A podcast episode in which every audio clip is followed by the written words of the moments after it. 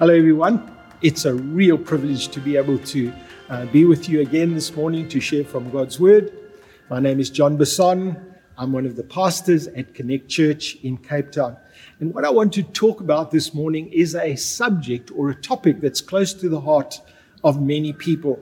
It is the whole issue of prayer. Isn't it interesting to note that people from all persuasions of life will pray when they are desperate enough? I'm sure all of us have seen this at one time or another.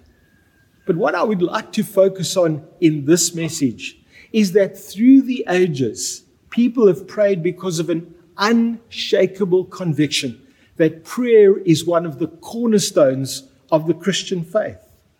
And that many of the miracles, changes, and great moves of God that they have seen have come and can be traced back to people praying. Two weeks ago, I was reading the story of a small church in Pretoria that tried everything they could to reach out to their community and to meet the needs of their congregation with little evidence of much happening at all. The then pastor decided that the only solution was to pray and to keep on praying until something shifted. I share this story with you because it was at about that time that I came to personal faith in Jesus Christ. And when I saw what was happening in that church and what God was doing in the lives of people in that church, it had a massive impact on my faith as a young believer. We're about to start 28 days of prayer at Connect Church because we've got an unshakable conviction that we should be praying more and not less. And that COVID has afforded us more time to be able to pray as the church needs to be putting more time into praying. Each day of the week, Monday to Friday during February, there'll be a short devotion available that will enable us to pray together. Now, I've discovered that there are a few factors that strongly influence whether people will put time and effort into praying. And in saying this, I know that most of us who are watching today believe in the importance of prayer.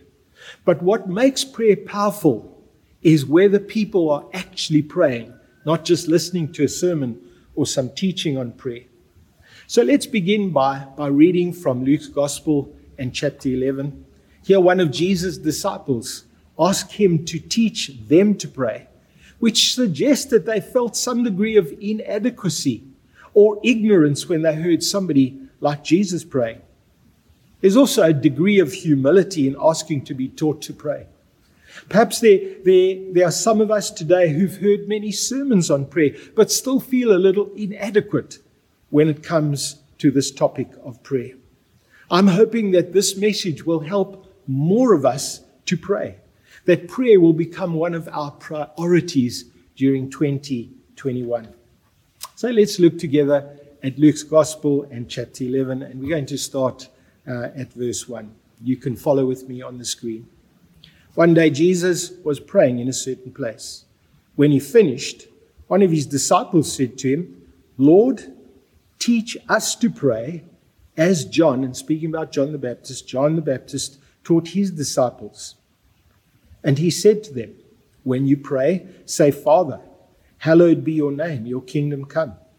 Give us each day our daily bread. Forgive us our sins, for we also forgive everyone who sins against us. And lead us not into temptation.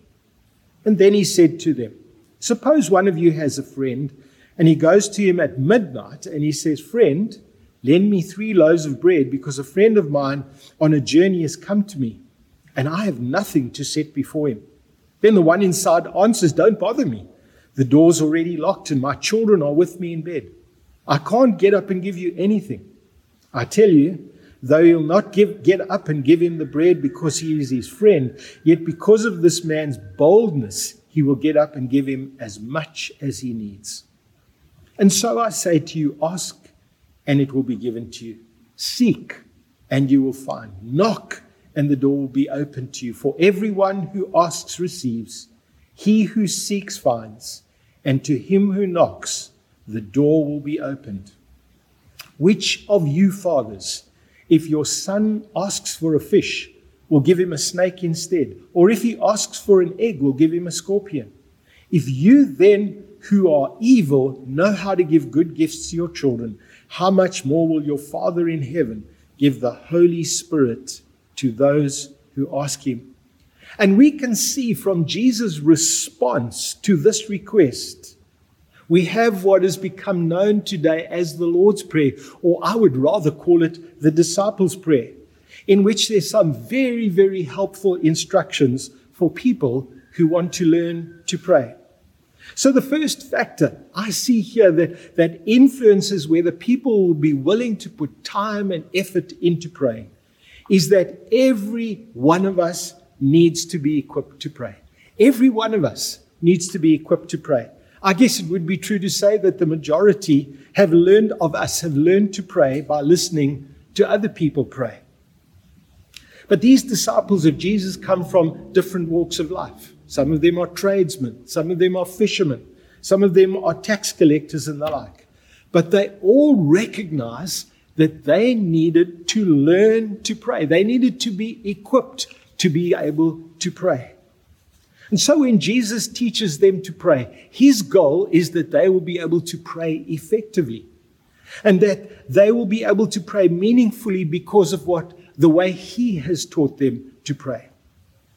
Let's look at some of the things they are to say when they pray. Notice that this prayer begins with the words with the word father or as Matthew puts it, our father. You know, this is what Jesus would say when he prayed in John chapter 17 and verse 1. We read these words after Jesus said this. He looked towards heaven and prayed, Father, the time has come. Glorify your Son, that your Son may glorify you. You see, there's, there's something that happens when we speak to God like this. Somehow it begins to deal with some of the misconceptions that we have about God. It reminds us that God is approachable that God is our heavenly Father. He's not like our earthly fathers. And when Jesus taught his disciples to pray, he said, Pray like this Father or our Father. But then Jesus goes on to say that prayer is about us talking to God. When you pray, this is what you to say. You see, prayer is when people talk to God. It's not when they share their opinions. It's not meant to be a display of how eloquent we are. Anyone must be able to do it. A child should be able to pray. A fisherman, fisherman must be able to do it. An illiterate person should be able to talk to God. A highly educated person must be able to talk to God in this way. Prayer, in fact, Jesus said, is for everyone. But the Lord's Prayer also reminds us that prayer means turning our attention to God. And while this prayer teaches us to pray about our personal needs, you will notice it doesn't start there. In his teaching on prayer, Jesus tells his disciples that prayer is about them looking to God, them relying on God, them trusting God, and them talking to God. Prayer focuses our attention on God. But it also struck me that the answers to our prayers are to be for the glory of God. Notice those words, and we know them so well, we're so familiar with them. Hallowed be your name. That means that our desire that is that God will be glorified through the answers to our prayers. Now, the rest of this prayer is self explanatory. It's praying to our Father in heaven so that he will be glorified through his reign and rule being established on earth. You will notice that in this prayer, Jesus is, is teaching his disciples to pray according to his will. This is then how you should pray. Matthew says in Matthew chapter 6 Our Father in heaven, hallowed be your name. Your kingdom come, and your will be done on earth as it is in heaven. The Apostle John, in his first letter, tells us in chapter 5, verses 14 and 15 this is the confidence that you and I have in approaching God, that if we ask anything according to his will, he hears us. And if we know that He hears us, whatever we ask, we know that we have what we have asked of Him. It's God's will that we should pray for His rule and reign to be demonstrated in this world through the answers to our prayer. And it's also His will that we should pray that the coming of His kingdom will happen. You'll remember in John's Gospel in chapter 2, we've got this incident recorded for us by the Apostle John of Jesus being at a wedding feast in Cana in Galilee. And you remember how he turned uh, the water into wine. And in verse 11, 11, John says, This, the first of his miraculous signs, Jesus performed at Cana in Galilee. He thus revealed his glory, and his disciples put his faith in them. And so Jesus reveals the glory of God as he turns water into wine. But then, then comes some of our, our personal needs praying for provision, praying for forgiveness, and praying for deliverance. Give us each day our daily bread. Forgive us our sins, for we also forgive everyone who sins against us. And lead us not into temptation. Notice that we're all encouraged to pray about our daily needs. And nothing could be more relevant than this because of what we're going through and what many, peop- many people are facing at the moment. In fact, I'd love to take some time right in the middle of this sermon to pray for some of you because of the wonderful promises that we have in God's Word. May I remind you of, of some of those promises and what Jesus teaches when it comes to our needs, our personal needs. It's found in, in Matthew's Gospel in chapter 6. And in verse 25, he says, Therefore, I tell you, do not worry about your life, what you will eat, or about your body, what you will wear.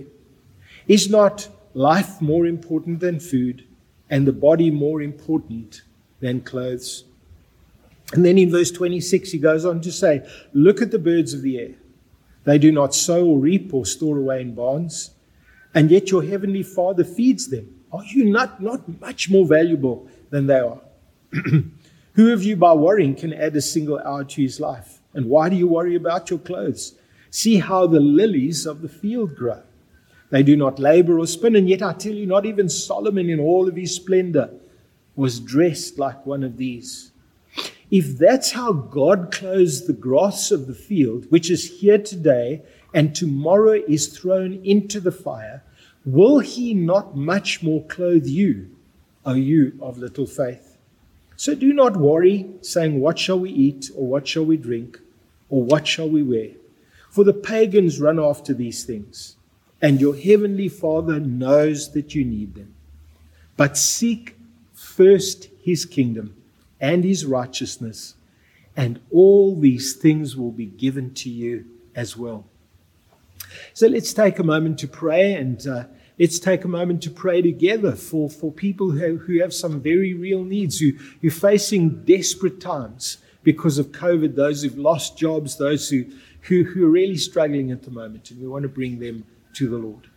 And so, Father, this morning, I thank you. I thank you that today we can bring our needs to you because you care for us. As our Father in heaven, you care for us. And Lord, as I'm praying this morning, there, there are people who've got financial needs. There are people who've lost jobs. They're people who are desperately looking for employment. They're people who are worried about whether they're going to have food for the next meal, how they're going to be able to look after their kids and pay school fees, all of those kinds of things. But Father, we come to you in the name of Jesus today, the God who promised to hear our prayers when we bring our needs before you. And Father, you know the needs of people, and so I bring them to you today. Ask you, Lord, that as you promised, you will provide for their needs. And I pray as well, give people the grace to put you first in their lives, to seek first the kingdom of God and see that promise being fulfilled. And I pray that in the name of Jesus. Amen. But this disciples' prayer also teaches us that regularly praying for forgiveness is something that all of us need to do. I'm, I'm sure that, like me, you've noticed that sin is being downplayed and renamed in our culture. But this prayer reminds us that it's not something that God ignores. Remember the story of Ananias and Sapphira that lied about the gift that they were bringing, the financial gift that they were bringing, pre- pretending to be holier than thou, super spiritual people. And you remember how God dealt with them. Because we're all in a spiritual battle, praying that we will not be led into temptation and be delivered from the evil one reminds us that this is something we can't do on our own. Remember those words in Matthew chapter 6 and verse 13. And lead us not into temptation, but deliver us from the evil one. So, one of the factors we've seen that strongly influence whether people will put time and effort into praying is whether they have been equipped to be able to pray, that they've They've learnt to pray. But then the second factor that will have an influence on whether we put time and effort into praying is the willingness to persevere and to persist. The willingness to persevere and persist. To me, this is quite a big issue in the era of instant that we live in. I feel it's a word in season for the, the Christian culture and context that we relate to in his teaching on prayer. Jesus tells the parable about a man who woke up his neighbor in the middle of night, the night because he needed some bread for a friend who needed accommodation and hospitality. And despite this friend's reluctance, he eventually gets what he needs because he's bold enough to persist in asking. The lesson that Jesus is teaching is that sometimes I think we give up too easily. And even when it's not easy and even when it's difficult, we need to persist and keep on praying. Think about the parable in Luke's Gospel in chapter 18 of the persistent widow and the uncompassionate judge who refused to give her justice against her adversary. In Luke's Gospel, chapter 18, when Jesus told his disciples, then Jesus told his disciples about a parable to show that they should always pray and not give up. Here it is. Here's his teaching. They should always pray and not give up. He said, In a certain town, there was a judge who neither feared God nor cared, cared about men. And there was a widow in that town who kept coming to him with a plea Grant me justice against my adversary. For some time he refused, but finally he said to himself, Even though I don't fear God or care about men, yet because this widow keeps bothering me. I will see that she gets justice so that she won't eventually wear me out with her coming. And the Lord said, Listen to what the unjust judge says. And will not God bring about justice for his chosen ones who cry out to him day and night? Will he keep putting them off? When it comes to prayer, we need to learn to persevere it needs to become a non negotiable part of our faith.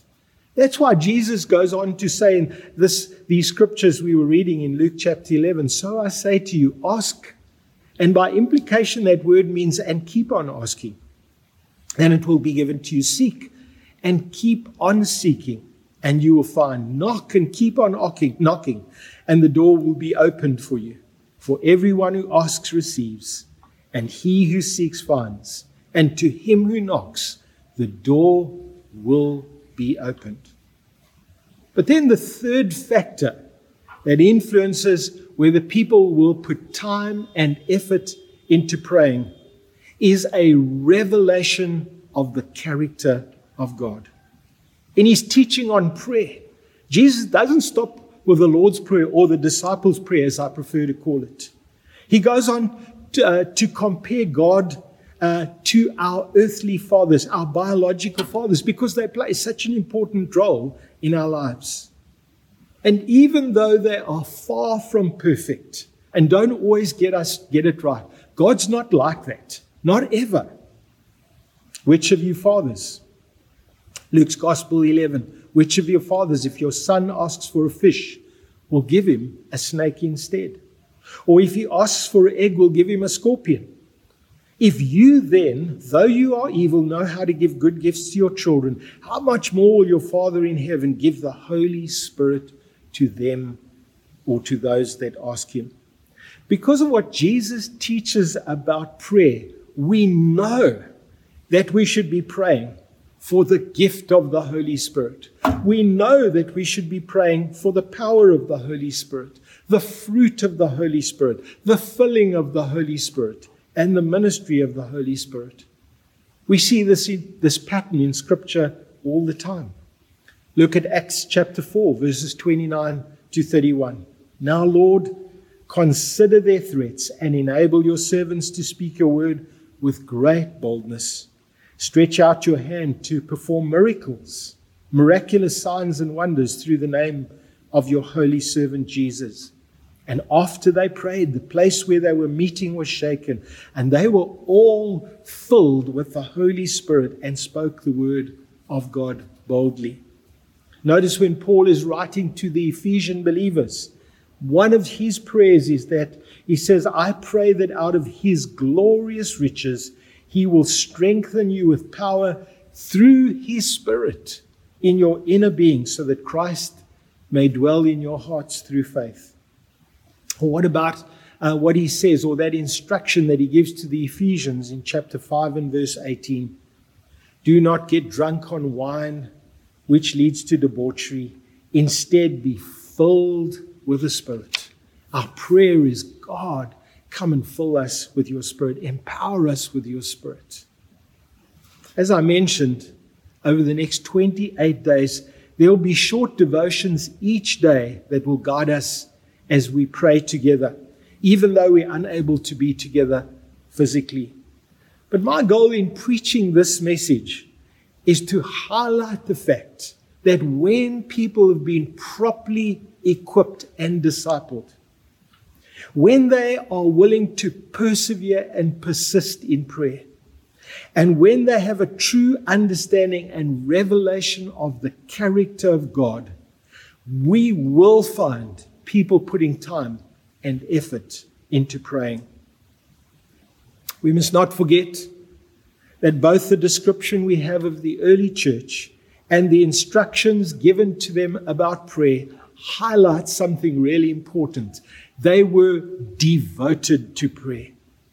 In Acts chapter 2 and verse 42, speaking about the early church, it says they devoted themselves to the apostles' teaching and to the fellowship, to the breaking of bread and to prayer.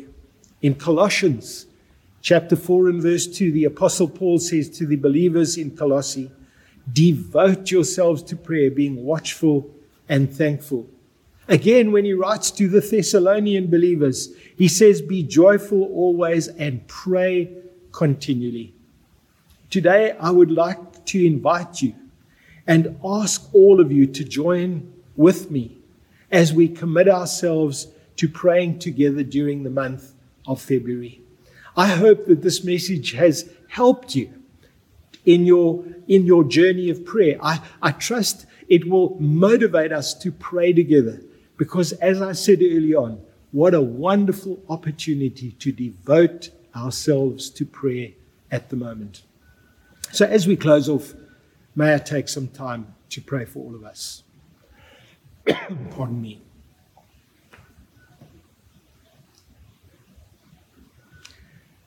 Father, you know that we've heard many messages on prayer.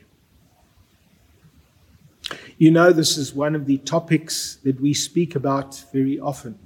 It's something that's really close to each one of our hearts. But Father, I want to pray over this month that lies ahead that there will be a real grace to be able to devote ourselves to prayer. Lord, where we will be able to unite together to call upon your name. Lord, we trust you and we rely upon you. We want to see in these days a great outpouring of your spirit in your church. It is our desire to see many people come to faith in Jesus. But Lord, we know that's not going to happen just through our own efforts. Lord, we need a great move of God And so today, Lord, we commit ourselves to calling on your name to pray that your kingdom will come, that your will will be done on earth as it is in heaven. Father, I pray that once again you will bless your people, that you will give them the wisdom they need and the grace that they need during this week that lies ahead of them. And I pray that in Jesus' name, Amen.